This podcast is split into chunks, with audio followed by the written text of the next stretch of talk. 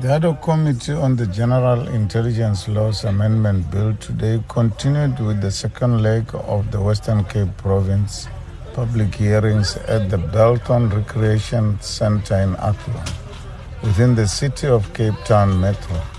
The committee welcomed approximately 170 members of the public. Oral submissions made by Cape Town citizens requested the inclusion of clear definitions for national security, threat to national security, security competency test, and opportunity or potential opportunity in the bill.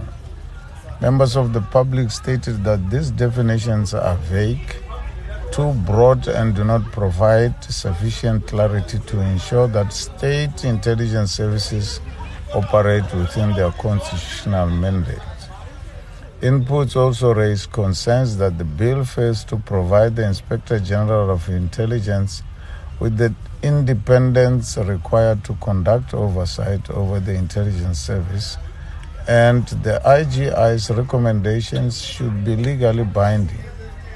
Submissions also recommended that legislation pertaining to vetting, vetting oversight, and appeals be threatened, strengthened. Sorry.